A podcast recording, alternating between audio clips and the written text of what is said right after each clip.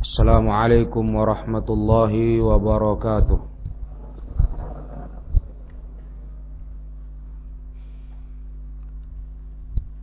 إن الحمد لله نحمده ونستعينه ونستغفره ونعوذ بالله من شرور أنفسنا ومن سيئات أعمالنا من يهده الله فلا مضل له ومن يضلل فلا هادي له أشهد أن لا إله إلا الله وحده لا شريك له وأشهد أن محمدا عبده ورسوله يا أيها الذين آمنوا اتقوا الله حق تقاته ولا تموتن إلا وأنتم مسلمون يا أيها الناس اتقوا ربكم الذي خلقكم من نفس واحدة وخلق منها زوجها وبث منهما رجالا كثيرا ونساء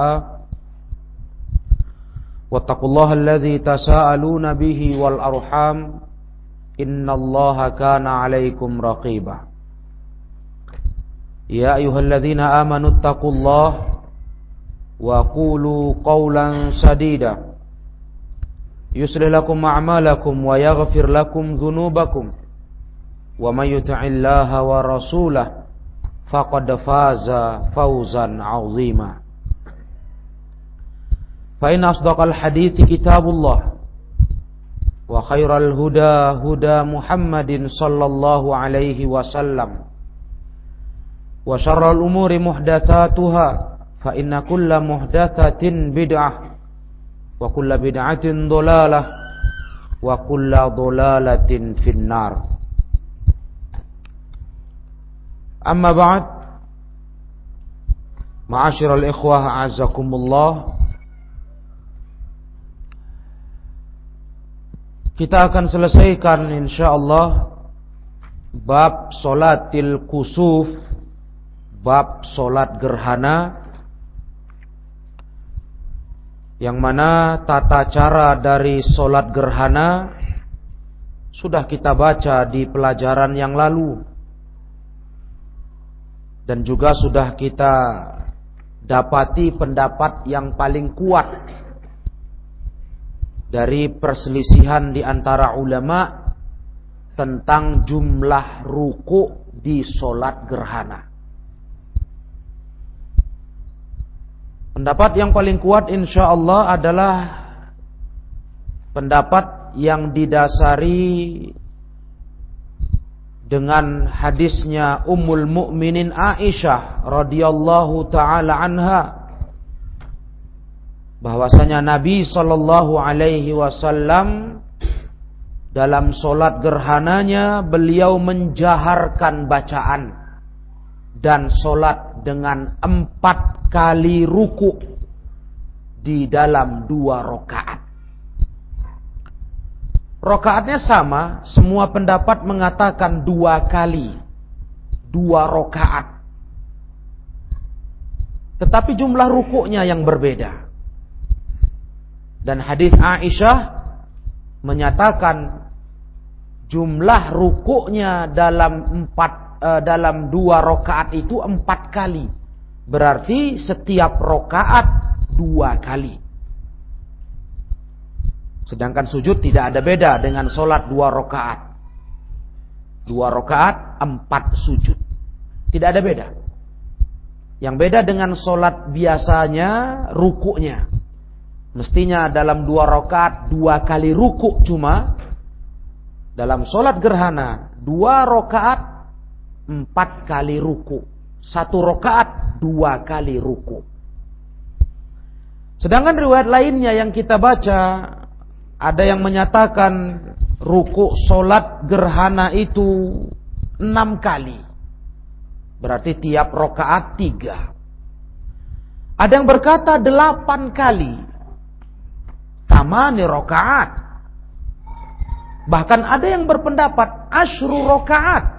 Sepuluh kali. Berarti di setiap rokaat rukuknya Sepuluh kali. Pendapat-pendapat yang beragam para ikhwah. Namun sebagaimana kajian yang lalu, para ulama melihat kekuatan periwayatan hadis-hadisnya. Hadis Ummul Mukminin Aisyah radhiyallahu taala anha ini yang lebih kuat. Hadis yang diriwayatkan Al Imamul Bukhari dan Muslim. Adapun selebihnya ada yang dhaif atau dianggap mengganjil menyelisihi yang lebih kuat daripadanya. Wallahu alam. Maka berikut ini para ikhwah di bagian terakhir dari kajian solatil kusuf. Hadis 400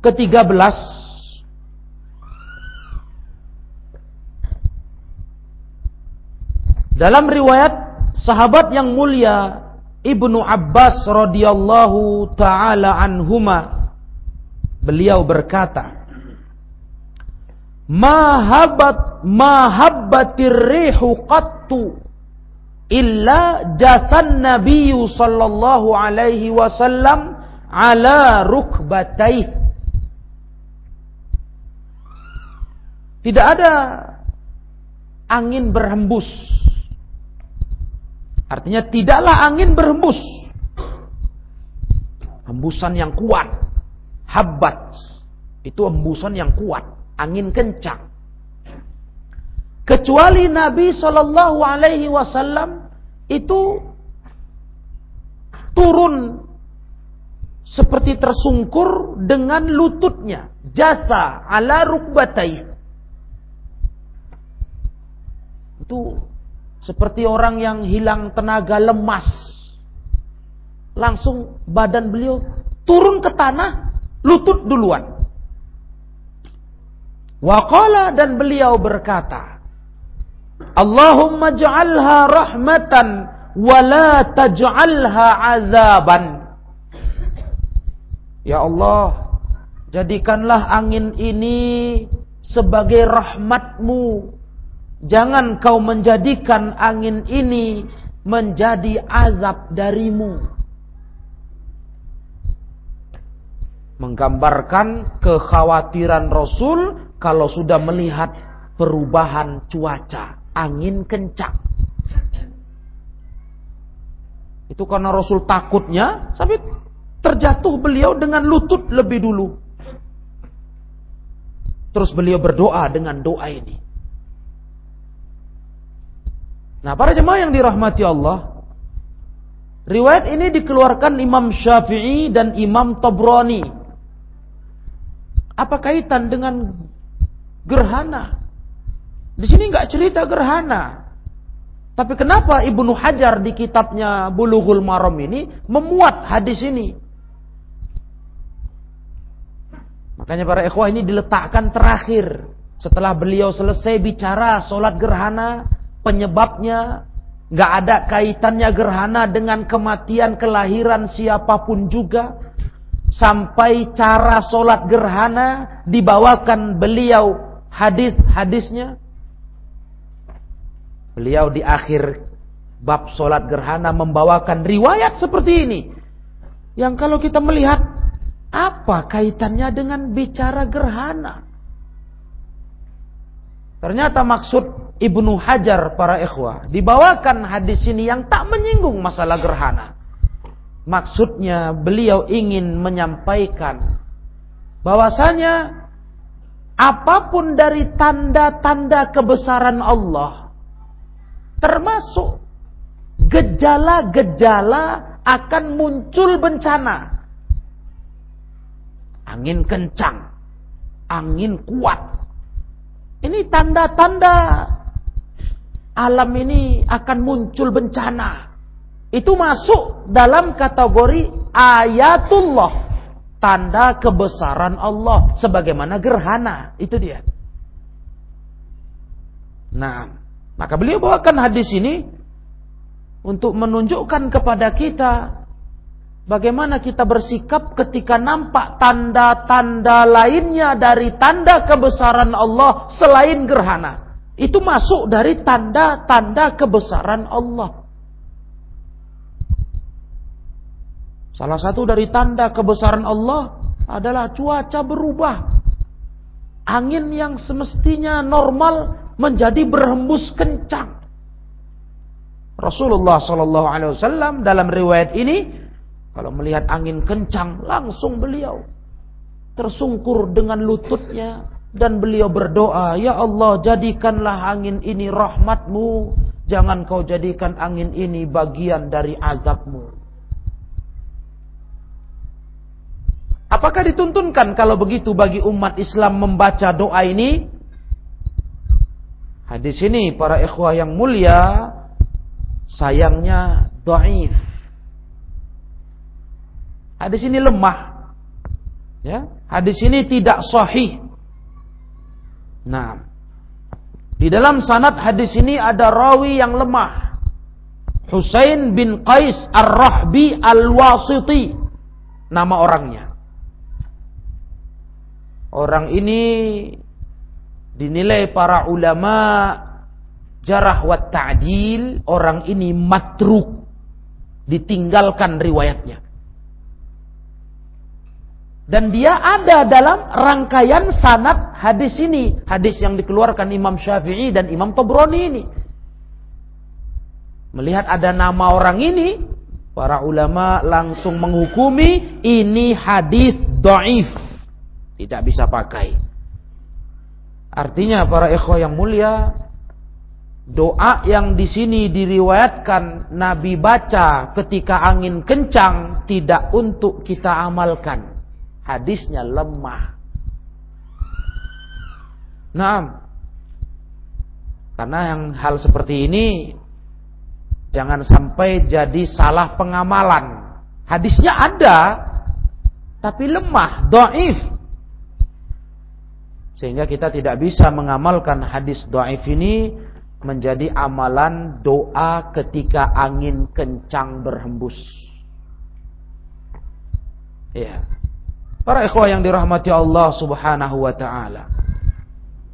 Angin itu adalah salah satu daripada makhluk yang Allah cipta. Allah yang mengaturnya.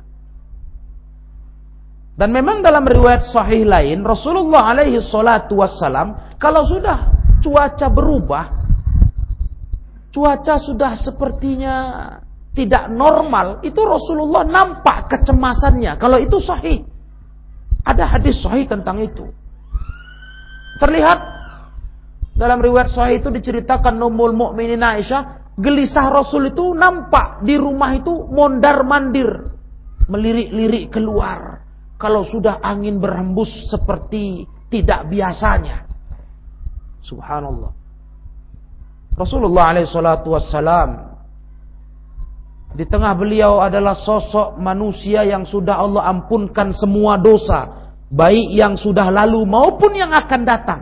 Ghufirallahu ma taqaddama min dzambi. Diampunkan Allah yang sudah lalu dari dosanya. Ya, yang sudah lalu dan yang akan datang. Wa akhor, diampunkan semua. Tapi beliau sangat cemas kalau udah melihat cuaca berubah. Takut azab. Takut azab. Itu Rasulullah alaihi salatu wasalam. Dan ikhwan mesti ingat. Pensyariatan solat gerhana. Ketika gerhana itu muncul. Itu juga salah satunya. Dikarenakan tujuan Allah tampakkan tanda kebesarannya hingga terjadi gerhana. Kita disuruh sholat sebagai bentuk rasa takut kita akan azab Allah, bentuk pendekatan diri kita kepada Allah. Sehingga kita nggak tenang-tenang merasa aman saja hidup ini. Merasa tenang-tenang buat dosa. Nah, ada nampak gejala aneh di alam, nggak timbul takut kita. Gak ada khawatir kita. Alah, gejala alamnya ini biasa. Alam lagi marah katanya. Padahal Allah tujukan menampakkan tanda kebesarannya untuk tahwifa. Ayatnya sudah kita baca. Tahwifa untuk buat kita takut. Nah ini yang mau dihidupkan lagi di hati, di dada umat Islam. Kalau ada nampak tanda kebesaran Allah di alam semesta ini, lahirkan rasa takut di dada kita. Takut akan azab. Rasul saja yang diampunkan semua dosa, takut, gelisah. Kalau udah berubah cuaca, gelisah kata Aisyah Ummul Mukminin. Beliau paling tahu, beliau orang rumah Rasul, istri. Gelisah Rasul dipantau. Mondar mandir, bolak balik. Masya Allah. Takut beliau akan azab. Kita tenang saja. Kita nggak ada khawatirnya. Masya Allah. Nah inilah ikhwanifidin yang mulia. Hadis ini dimasukkan al-imam Ibnu Hajar al-Asqalani. Dalam bab solat gerhana padahal nggak berbicara soal gerhana. Namun mengajak kita untuk ingat akan adanya tanda-tanda kebesaran Allah yang lainnya selain gerhana. Kalau di gerhana untuk menakut-nakuti kita, di tanda-tanda lain pun sama. Hanya saja kalau riwayat yang baru kita baca doif. Jadi nggak kita ambil doanya untuk jadi bahan bacaan ketika muncul angin kencang. Karena hadis doif tidak dipakai menjadi hujjah. Berikutnya hal yang sama di hadis terakhir, hadis 414. Masih dari sahabat Ibnu Abbas. Wa an Ibnu Abbasin radhiyallahu taala anhuma annahu shalla fi zalzalatin sitta raka'atin. Bahwasanya Ibnu Abbas beliau sholat ketika terjadi gempa. Lihat. Gempa. Tidak ada cerita masalah gerhana. Gempa salah satu tanda dari kebesaran Allah. Ya. Lihatlah bumi yang rasanya begini kokoh. Bisa bergoncang. Nah, Ibnu Abbas ketika terjadi gempa, beliau melakukan solat sebanyak enam kali ruku. Berarti satu rokaat, tiga ruku. Ya, situ rokaat maknanya di sini enam kali ruku, bukan enam rokaat ya, ikhwah. Enam kali ruku. Ya. Dan sujudnya wa arba'a sajadat. Sujudnya empat kali. Biasa kalau sujud nggak ada beda dengan sholat dua rokaat lain. Yang beda di rukunya. Nah, di sini Diriwayatkan Ibnu Abbas sholat karena adanya gempa. Dengan sholat yang mirip seperti sholat gerhana. Rukuknya enam kali. Tadi pun ada riwayat sholat gerhana ruku enam kali. Cuma saja lebih kuat empat kali. Kan begitu. Nah. Waqala hakadha sholatul ayat beliau berkata ketika mengamalkan itu, beginilah solat kalau muncul tanda-tanda kebesaran Allah. Inilah cara solatnya, kata Ibnu Abbas. Berarti sekilas ketika kita baca, kita dengar riwayat ini, muncul pemikiran, ada solat selain solat gerhana. Ringkasnya solat saat bencana. Nah, ada ya. Begitulah pasti ikhwah yang terlintas di benak kita. Ada solat selain solat gerhana. Namanya solat bencana. Solat ketika bencana datang. Ya macam-macam ya ikhwah. Terjadi gempa. Nah, terjadi letusan gunung banjir besar. Nah, ini semua bentuk daripada tanda kebesaran Allah. Al-ayat. Ada solat rupanya ya di situ. Nah, itulah yang pertama terlintas di benak kita mendengar riwayat ini. Namun sebelum kita bicara tentang status solat itu bagaimana sebenarnya, betulkah ada? Betulkah riwayatnya? Artinya betulkah pendapat untuk mengatakan solat itu ada, solat bencana, terlebih dahulu kita lihat derajat hadis ini. Hadis ini dikeluarkan al-Imamul Baihaqi. Al-Imamul Baihaqi. Diperiksa para ulama riwayat ini tentang solatnya Ibnu Abbas. Maka diberilah penilaian oleh para ulama setelah memeriksa sanatnya hadis ini sahih. Namun mereka lebih menguatkan ini bukan amal Nabi tapi ini mauquf sampainya hanya kepada Ibnu Abbas. Yakni penyandaran solat ini nggak cocok ke Nabi, tapi ke Ibnu Abbas. Mereka mensahihkan kalau riwayat ini dikatakan ini amalan Ibnu Abbas. Bukan amal Nabi. Kalau itu mereka sepakat para ulama mengatakan derajatnya sahih paling tidak hasan. Paling tidak hasan. Nah, tarik, tarik para ikhwah. Jadi sudah kita dapati riwayat yang dibawakan di dalam kitab Bulughul Maram ini, bagian akhir ini, adanya solat bencana. Solatnya mirip seperti gerhana.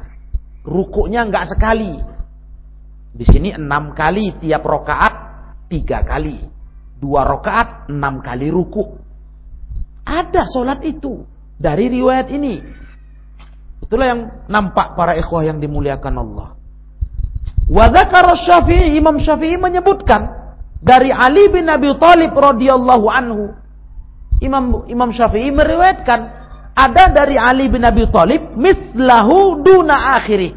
Sepertinya sama seperti riwayat cuma beda akhirnya saja.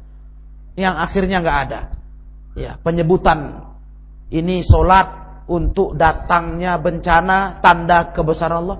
Namun mirip dengan amalan Ibnu Abbas. Kalau Imam Syafi'i meriwayatkan dari amalan Ali bin Abi Thalib radhiyallahu taala anhu. Nah, namun sayang para ikhwah riwayat yang dibawakan Imam Syafi'i ini dhaif.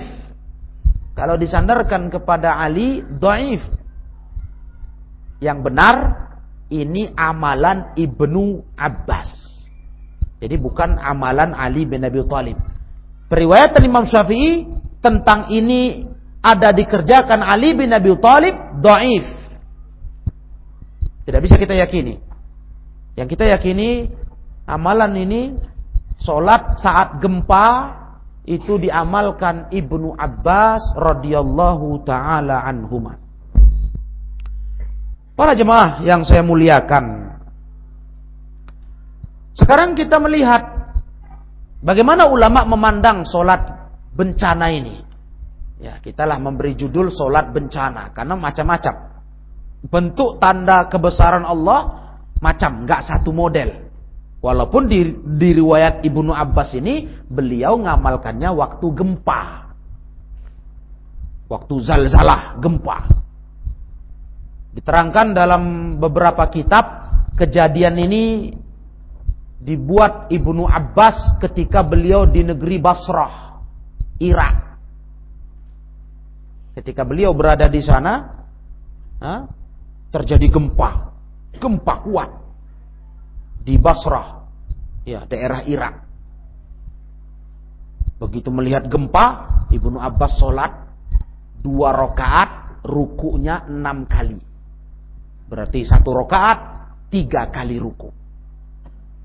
Nah, nah, ikhwanifidin yang dirahmati Allah, terkait dengan amalan ini,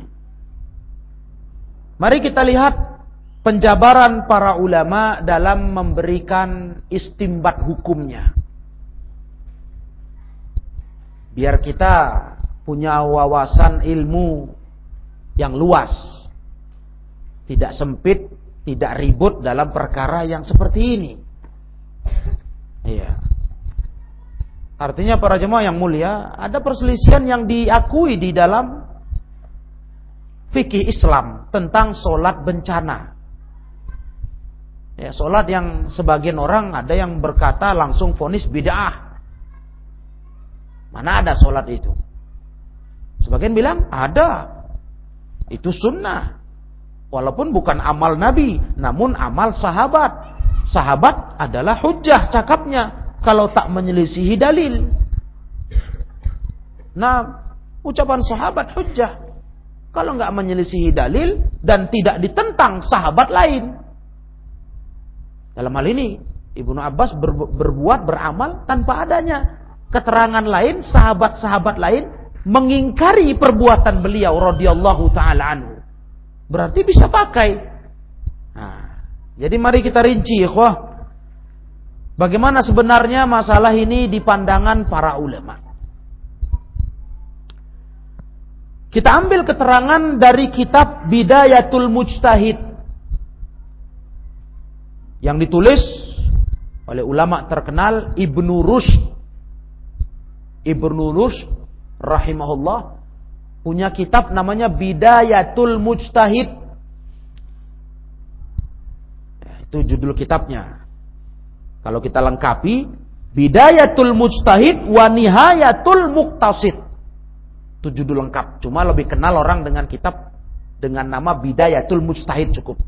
Tapi kalau panjang lengkapnya Bidayatul Mujtahid wa Nihayatul Muqtasid.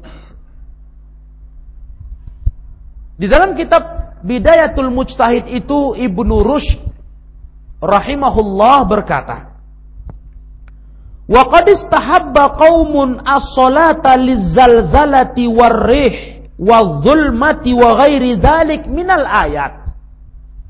Ada satu kaum dari kalangan ulama menganggap sunnahnya sholat karena kejadian gempa. Ada gempa. Atau ada zulmah. Ada kegelapan yang mencekam. Ya, dan semasa itu dan selain itu dari tanda-tanda kebesaran Allah Ta'ala. Ya, ini hal yang tidak lazim lah. Yang nggak normal. Gejala alamnya. Nah itu macam-macam itu. Ya, ya masuklah yang kita sebut tadi banjir. Tiba-tiba banjir besar. Itu kan nggak normal. Meluapnya air. Ha, meletusnya gunung. Ha, atau kejadian-kejadian yang tidak wajar. Kenapa mereka ber, berkata sunnahnya solat saat itu? Kiasan ala kusufil qamari wasyamsi. Karena mereka mengkiaskan pakai metode kias. Dikiaskan dengan terjadinya gerhana matahari dan bulan. Yang memang ada nas dari Nabi alaihi salatu wassalam bahwa saat terjadi gerhana itu solat jadi oleh ulama lain dikiaskanlah hukum yang Nabi sholat dengan gerhana dikiaskan kepada kejadian lain yang sama-sama nilainya tanda kebesaran Allah. Sebagaimana gerhana. Jadi metode kias yang dipakai. Kata Ibnu Rushd. Nah, para ekor yang dimuliakan Allah dan menurut para ulama yang berkata dengan pendapat ini, ini adalah min aqwa ajnasil qiyas indahum. Ini termasuk jenis kias yang paling kuat. Ya, ini kias yang paling kuat, paling tepat. Kenapa? Dikarenakan di sana li'annahu qiyasul illah allati nassu 'alaiha. Kiasnya itu cocok ilatnya. Nah, kenapa waktu gerhana Rasul salat? Karena itu tanda kebesaran Allah. Sesuatu hal yang tidak lumrah. Matahari tertutup cahaya, bulan tertutup. Nah, ilat yang sama, sebab yang sama kalau terjadi di kasus lain, kan tentu bisa kita pakai hukum di kasus matahari dan bulan ketika gerhana, yaitu sholat. Maka di kasus lain, karena kiasnya sama, cocok, sholat juga, kata ulama kelompok ini. Masya Allah. Nah, para ikhwan yang dirahmati Allah tabaraka wa ta'ala. Ulama kelompok ini kalau kita telusuri lebih dalam walaupun Al-Imam Ibnu Rushd dalam penggalan keterangan ini nggak sebutkan. Tapi ditelusuri lebih dalam ke dalam kitab-kitab fikih lainnya, kita jadi tahu ternyata inilah mazhabnya Imam Abu Hanifah. Al-Imam Abu Hanifah bahkan mazhab zahiri dan Ibnu Hazm mengambil pendapat ini. Itu menyatakan solat kalau terjadi bencana besar itu madhab Hanafi ternyata. Madhab Hanafi. Begitu pula madhab Zohiri dan Imam Ibnu Hazm al-Zohiri mengambil pendapat ini menguatkannya dalam kitabnya. Kitab terkenal Ibnu Hazm berjudul Al-Muhalla. Baik. Itulah pendapat pertama para ikhwah yang dimuliakan Allah yang diterangkan Al-Imam Ibnu Rushd Nah termasuk para ikhwah sebelum kita lanjutkan keterangan Ibnu Rus menjelaskan pendapat yang lainnya. Termasuk yang berpendapat dengan pendapat pertama yaitu mazhab Hanafi adalah Syekhul Islam Ibnu Taimiyah. Tuh lihat. Ibnu Taimiyah kan identik Hambali. Malah ada orang nggak suka dengan Ibnu Taimiyah ketika dia fanatik mazhab lain karena Hambalinya itu di sini nampak ulama-ulama salaf walhamdulillah bukan fanatik mazhab. Walaupun beliau khas sebagai Hambali, dalam hal ini beliau mengambil Hanafi. Hanafi para.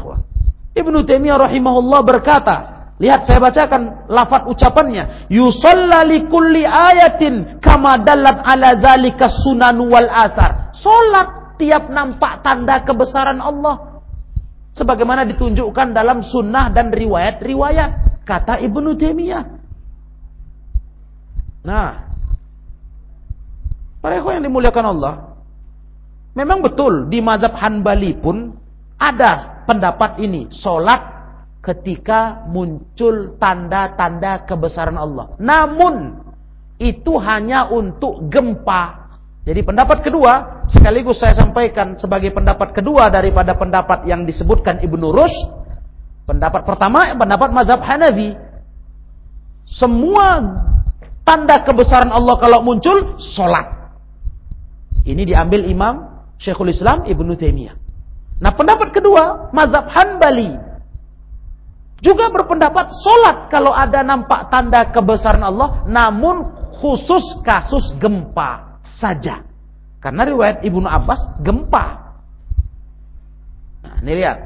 Imam Ahmad pendapat kedua sepakat juga boleh solat ketika muncul tanda-tanda kebesaran Allah lain selain e, gerhana namun hanya kasus gempa bumi.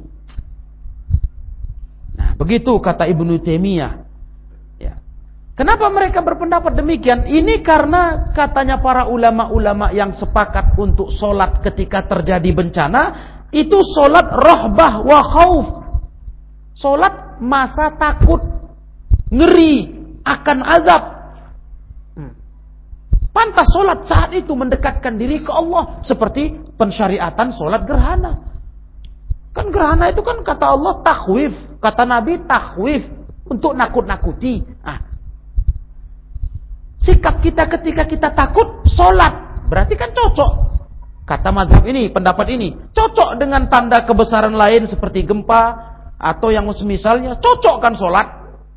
Sebagaimana ada sholat istighfar. Ya, sholatul istighfar itu sholat ketika kita dalam kondisi rohbah waroja. Berharap mohon kepada Allah. yakni sholat dalam kondisi kita sedang antusias akan sesuatu. Kalau sholat ini yang kita bicara sholat bencana, ini sholat karena takut. Pantaslah sholat. Ya kias tadi ikhwah, kayak kata Ibnu Rus, ini kias. Nah, ini kias para ikhwah yang mulia. Dan ini yang diambil Ibnu Taimiyah. Sebagaimana biasa, diikutlah pendapat ini oleh murid beliau Al-Imam Ibnul Qayyim Ibnul Qayyim rahimahullah juga berpendapat yang sama. Beliau malah menambahkan ada hadis Nabi Shallallahu Alaihi Wasallam yang berbunyi Idza ra'aitum ayatan fasjudu. Kalau kalian melihat tanda dari tanda kebesaran Allah, sujud. Sujud di sini maknanya salat. Nah, ulama kontemporer yang mengambil pendapat ini, pendapatnya Imam Abu Hanifah, yang mengatakan semua tanda kebesaran Allah yang muncul di bumi solat. Ya berupa bencana-bencana nampak solat. Itu mantap Hanafi. Kalau Hambali kasus gempa saja. Ya. Selain kalau matahari gerhana udah jelas, bulan udah jelas. Itu udah amalan nggak digugat lagi. Syariatnya solat. Selainnya ini, selainnya. Kalau madhab Hambali gempa saja. Karena amalan Ibnu Abbas tadi kasusnya gempa, zalzalah, gempa. Ya, kalimat zalzalah itu yang sering kita baca, idza zulzilatil ardu zilzalaha. Ketika bumi digempa, digoyang dengan gempa yang kuat. Baik. Nah, ulama kontemporer yang mengambil pendapat pertama ini, begitu pula pendapat kedua, tentu sekaliguslah itu pendapat Imam Ahmad walaupun hanya gempa. Ya. Yaitu Syekh Muhammad bin Salih Al-Utsaimin rahimahullah. Syekh Al-Utsaimin mengambil pendapat ini. Beliau rahimahullah taala berpendapat, ya, disunahkan solat kalau terjadi bencana. Bencana besar ya, bencana alam yang besar yang nggak biasanya kayak begitu kejadiannya. Nah, dahsyat. Ya. Luar biasa, mengerikan. Ini tanda kebesaran Allah. Maka kata Syekh Al-Utsaimin, salat disunatkan. Lihat. Makanya kalau ada orang masih juga menuduh dakwah ini dakwah yang fanatik mazhab Hanbali, ulamanya Hanbali, Hanbali saja. Ha, coba perhatikan kasus ini. Syekh Al-Utsaimin memang identik Seorang ulama yang pakar dalam mazhab Hanbali. Masya Allah. Sampai-sampai beliau punya kitab. Asyarhul Mumti' ala Zadil Mustaqni' Beliau jelaskan syarah kitab Zadul Mustaqni' dengan judul Syarhul Mumti' berjilid-jilid ikhwah. Itu identik mazhab Hambali. Tapi beliau nggak pernah taklid. Jadi orang dengki dan nggak tahu fakta, kalau dia menuduh dakwah ahli sunnah salafiyah itu dakwah yang fanatik mazhab hambali. Maka nggak cocok di Indonesia. Kami syafi'i. Kasihan. Nggak paham ini. Saya harus bantah ini, ikhwah. Harus ingatkan ikhwah ini. Fitnah ini populer. Maka nggak cocok. Nah, sampai-sampai ada berani berpendapat ketika kita mengajarkan kita bulughul prom mengkaji rutin kita bilang, ini kan syafi'i. Iya, kalian matannya aja. Syarahnya semua hanbali katanya. Masya Allah. Sampai ke arah itu. Salah juga kita ngajarkan kitab ini. Ini Ibnu Hajar syafi'i. Tokoh syafi'i. Ah, itu kan hadis kumpulannya saja. Syarahnya hanbali juga. Iya. Jangan berpikir seperti itu. Kita nggak pernah dididik taklid mazhab. Ini sekarang bukti lagi. Syekh Al-Utsaimin yang sangat identik Hanbali. Karena negeri Saudi Arabia itu cenderung Hanbali. Ulama-ulamanya. Lihat dalam pendapatnya. Dalam masalah solat bencana. Beliau malah mengambil Hanafi. Nah, itu ikhwanifidin yang mulia. Kalau mau dibilang ya masih ada bau hambalinya. Tapi hambali terbatas gempa biasa. Gempa saja.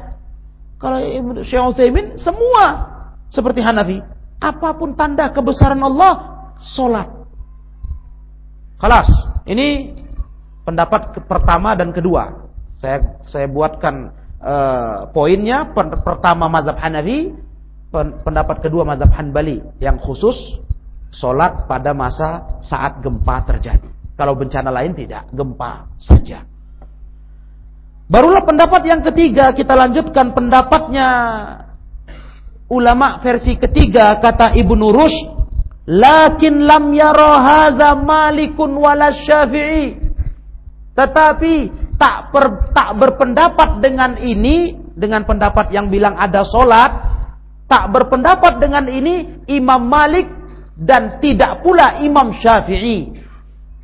Malik Syafi'i tak setuju kalau solat selain solat gerhana kalau gempa lain, eh, musibah lain tidak setuju. Mau gempa, mau banjir, mau gunung meletus, nggak nggak setuju. Itu madhab Malik dan Imam Syafi'i.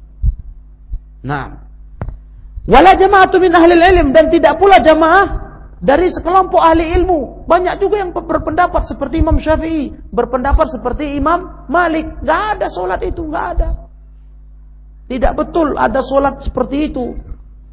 Alasan mereka para ikhwan yang mulia bahwa tidak ada solat seperti itu karena perkara-perkara musibah bencana Pernah kan terjadi di zaman Nabi? Pernah kan? Selain gerhana, tapi kok nggak ada Nabi sholat yang diriwayatkan hanya gerhana. Jadi pendapat yang ketiga ini berpegang saja dengan apa yang Nabi kerjakan. Dan Nabi ternyata sholatnya dalam hal ada tanda kebesaran Allah hanya kasus gerhana. Kasus lain tidak ada. Nah ini pendapat yang ketiga. Berarti pendapat madhab Malik dan Imam Syafi'i. Ikhwanifidin azakumullah. Maka menurut pendapat ketiga, yang lebih baik adalah apa? Mencukupkan atas riwayat yang ada dari amal Nabi. Begitu. Cukupkan saja yang Nabi amalkan. Nabi nggak buat sholat lain, nggak usah buat. Iya. Nah, nggak usah buat. Jadi cukup apa kalau kita lihat ada tanda-tanda kebesaran Allah selain gerhana seperti gempa, eh, longsor, banjir besar, gunung meletus dan sebagainya. Itu cukup kita memperbanyak doa istighfar, takut takutkan hati kita, buat takut melihat itu dan mohon ampun sama Allah. Solat nggak ada, kata madhab Malik dan Syafi'i. Masya Allah. Para, para ikhwan yang dirahmati Allah tabaraka wa ta'ala. Dan ikhwan ifidin azakumullah. Ulama kontemporer yang berpendapat seperti pendapat ketiga. Nah, tadi pendapat pertama dan kedua diambil Imam uh, Syekh Al-Utsaimin sebagai ulama kontemporer belakang hari ini. Adapun yang mengambil pendapat ketiga, pendapat Malik dan Syafi'i, lihat siapa? Asy-Syaikh Abdul Aziz bin Bas. Hmm. Yang juga orang tahu betul beliau sangat pakar madhab Hanbali. Ini ulama Saudi. Tapi lihat dalam kasus ini. Bahkan beliau nggak sepaham dengan pendapat Hanbali yang membolehkan gempa solat, ada solat kalau gempa. Beliau malah milih pendapat Imam Malik, Imam Syafi'i. Masih juga lagi ngomong, fanatik madhab, kalian Hanbali, kami Syafi'i, masih? Nah, bungkam mereka ikhwah dengan ilmu. Tuduhan-tuduhan bohong ini. Gak ada kita mengajak manusia fanatik madhab, gak ada. Ini lihat ulama kita, Ulama yang diakui dunia, Syekh bin Bas rahimahullah. Hah? Seorang alim, faqih. Beliau terang-terang ketika dalam fat, majmu fatwanya ditanya tentang hukum solat ketika terjadi bencana, tanda-tanda kebesaran Allah muncul di dunia, beliau menjawab. Beliau bawakan dalil-dalil sampai beliau bawakan hadis bahwasanya orang beramal nggak beramal dengan tuntunan kami ditolak. Nggak ada tuntunan Nabi kok. Beliau tidak sepakat untuk bolehnya solat selain solat gerhana dari solat tanda-tanda kebesaran Allah muncul.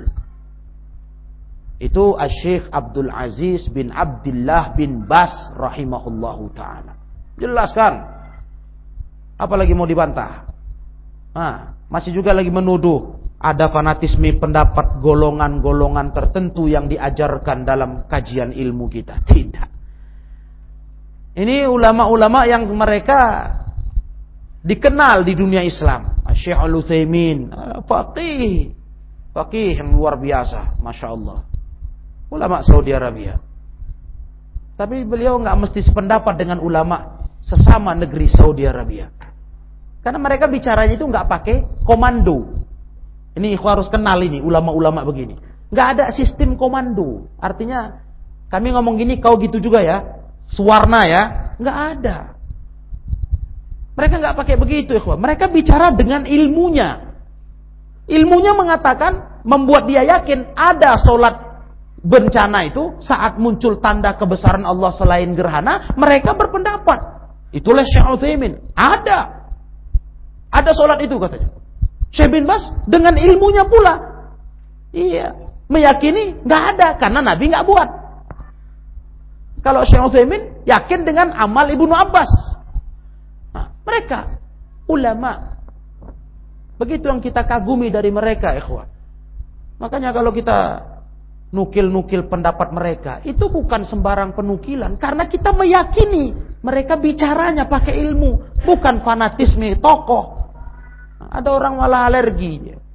Yang penting bukan bin Bas, bukan Uthaymin. Ajib. Kalian fanatik aja yang ada katanya. Ulama mesti itu aja sama kalian. Ulama lain gak kalian sebut. Bukan masalah ulama lain gak ada. Namun yang kita yakin istiqomah konsekuen dengan ilmunya, ya kita percayalah. Karena kita buktikan. Mereka bicara nggak pakai sistem komando, nggak pakai sistem organisasi, nggak pakai cari muka kepada orang lain. Mereka bicara dengan ilmu. Ini lihat, mencolok betul ini. Ulama satu negeri. Asy'ar bin Bas, ulama besar. Asy'ar Utsaimin besar. Ulama-ulama besar. Satu negeri tapi berpendapat bebas menurut ilmu masing-masing. Kayak Uthaymin yakin ada sholat bencana. Kalau ada nampak bencana alam yang besar, sholatlah. Ada tuntunannya. Madhab Hanafi, Madhab Zohiri meyakini itu. Termasuk Madhab Hanbali, namun hanya kasus gempa bumi. Ingat ya, gempa bumi. Asyik bin Bas, nggak ada. Nggak ada itu, nggak ada tuntunannya. Yang ada tuntunan sholat gerhana saja dari tanda kebesaran Allah. Sholat lain mana ada? Nabi nggak pernah amalkan. Kejadian bencana alam muncul di zaman Nabi, tapi kok Nabi nggak sholat apa-apa? Ah. Bebas mereka berpendapat. Padahal ulama satu negeri. Sama-sama ulama yang dikenal keilmuannya. Dan saling mencinta, saling menghormati, menyayangi. Tapi mereka nggak ada menakar perasaan fulan. Aduh, Ya, tentu lebih tua Syekh bin Bas ikhwah dari Syekh Al-Utsaimin. Aduh, itu orang tua guru saya juga menakar fatwanya. Saya nggak bisa berfatwa selain yang dia fatwakan. Nggak begitu.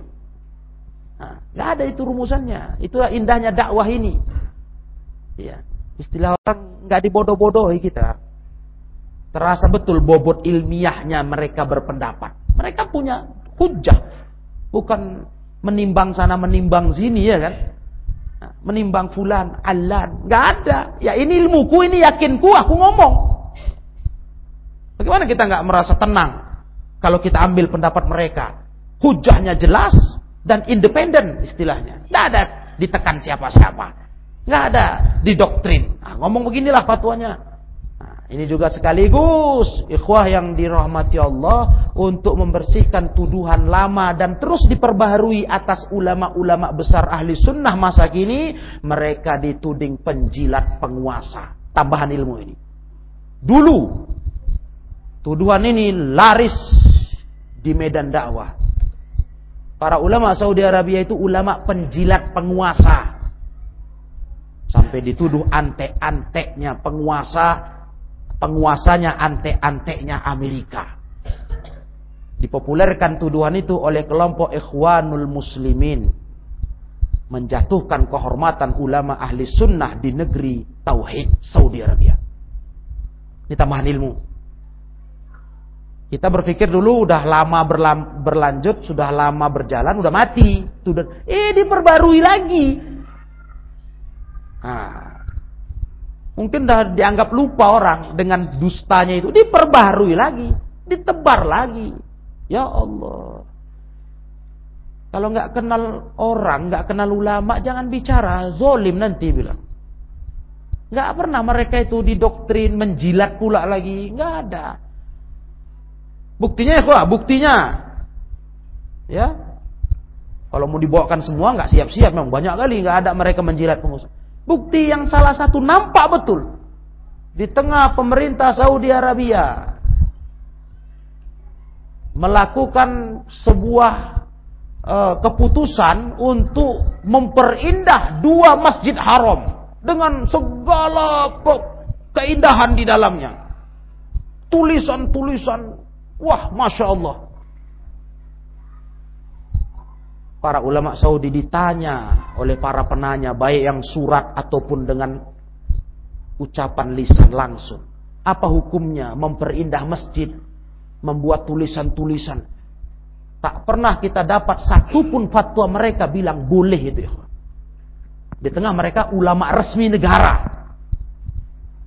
Nggak ada terus mereka bilang, ya nggak apa-apalah. Berhubung menimbang pemerintah yang memutuskan menghias masjid-masjid, Masjidil Haram, Masjid Nabawi yang tidak cocok dengan ilmu. Nggak ada. Nggak ada kita dapat fatwa bercabang. Nah, semua fatwa yang dicetak, dibukukan, mereka semua melarang itu. Padahal mereka ulama pemerintah resmi, digaji pemerintah. Tapi nggak ada mereka. Kalau salah mereka bilang salah. Nggak boleh. Masjid bukan untuk dihias-hias begitu. Itu mengganggu khusyuk. Lihat. Ini tambahan faedah untuk ikhwah. Berhubung dalam hal ini Mengejutkan bagi orang yang belajar ilmu. Ih, ulama satu negeri ya, ulama terkenal dua-duanya. Beda pendapat dalam hal masalah ini. Jadi begitulah para jemaah yang saya muliakan. Masya Allahnya mereka. Yang mereka kedepankan amanah ilmu. Ya, mereka amanah ilmu yang mereka punya, mereka sampaikan ke umat dengan pilihan masing-masing, istimbat sendiri-sendiri. Syekh Utsaimin lebih kuat ikut mazhab Hanafi berlandaskan dengan amalan Ibnu Abbas. Ada juga saya dapati dalam kitab lain diterangkan ini amalan Hudzaifah, juga sahabat lain Hudzaifah pernah mengamalkan solat ketika terjadi bencana. Nah, jadi sekarang kembali kepada kita ikhwah yang mulia. Ini adalah pendapat yang diperselisihkan dari dulu ya dan ini juga diperselisihkan terus sampai hari ini ya Ikhwa yakin untuk tidak sholat silakan. Mungkin ada yang mantap Nabi nggak pernah amalkan ya udah nggak usah. Ada yang yakin mantap ini diamalkan sahabat. Sahabat hujah ya silakan. Tidak ada masalah. Nah, cuma ingat sholatnya mirip sholat gerhana. Nah, apakah pengamalannya berjamaah juga? Boleh. Mau berjamaah boleh, mau sendiri pun boleh. Nah, ya nampak kejadian bencana yang dahsyat mengerikan nah, sholat terjadi gempa bumi sholat bagi yang mau dengan pendapat Abu Hanifah Zohiri dan pendapat Asy'ari al-Utsaimin bagi yang nggak mau yakin dengan Syekh bin Bas yakin dengan Imam Malik Imam Syafi'i tafadhalu. Kita nggak sampai dalam urusan perselisihan begini saling tuding menuding sesat menyesatkan. Nggak ada itu. Lapang kita karena ini adalah ulama-ulama besar berselisih. Yang penting kita yakin beramal dengan ilmu. Nggak ikut-ikutan itunya. Yang sholat sholat dengan ilmu. Saya berilmu saya udah ngaji. Ini ada tuntunan dari amal sahabat yang nggak milih sholat saya nggak mau sholat kecuali kalau gerhana ya sudah nggak usah kelas itulah maksud saya menyampaikan ini kepada ikhwah agar makin terbuka tabir kenikmatan ilmu yang sesungguhnya. Ya, nikmat betul kalau kita tahu ilmu dalam beramal dengan rinci, nikmat. Enggak asal dibodoh-bodohi orang cakap kita. Nah, karena banyak orang sekarang wallahu alam. Berani untuk memutarbalikkan fakta ilmu ya, untuk membodoh-bodohi para sufaha, orang bodoh berbangga-bangga di depan orang bodoh ya yubahi yubaha sufaha au yumari bihi al ulama atau untuk mendebati orang berilmu. Ada orang. Nah, entah apa tujuan wallahu alam. Ya kan? Nah, merecoin ada orang seperti itu namun kita berlindung kepada Allah dari salah niat dalam mengilmui agama, kita ingin berilmu dalam agama ini, menyampaikan ke manusia, dasarnya adalah amanah ilmu. Nah, sama-sama ingin beramal dengan ilmu, insya Allah. Nah demikianlah para ikhwah yang saya muliakan, jamaah rahimakumullah. Selesailah sudah bab solatul kusuf. Hmm. Habis sudah, tidak panjang. Namun insya Allah ilmunya sudah matang. Sampai masalah khutbahnya kan sudah kemarin. Khutbah solat gerhana tidak harus. Ada yang bilang harus, ada yang bilang nggak perlu, ada yang bilang jika diperlukan. Artinya tidak harus. Kalau dia pandang perlu, kayak Rasul memandang perlu waktu itu karena beredar cakap gerhana matahari karena meninggal Ibrahim, anak beliau, beliau merasa perlu bicara setelah sholat. Kalau memang nggak ada perlunya itu, nggak usah. Nah, dah, dah, semua ilmunya sudah kita dapat ya alhamdulillah. Sehingga kalau nanti ada gerhana, kita udah siap untuk mengamalkan ilmu tersebut. Nah, insyaallah taala. Demikianlah ikhwah, insyaallah bab yang lanjut kelanjutan dari kajian Bulughul Maram bab salat al-istisqa. Kita akan buka lembaran baru bab salat istisqa minta hujan yang akan kita lanjutkan dalam kajian kita yang akan datang biiznillahi taala. Demikianlah wallahu a'lam bissawab. Wa akhiru da'wana anil hamdulillahi rabbil alamin.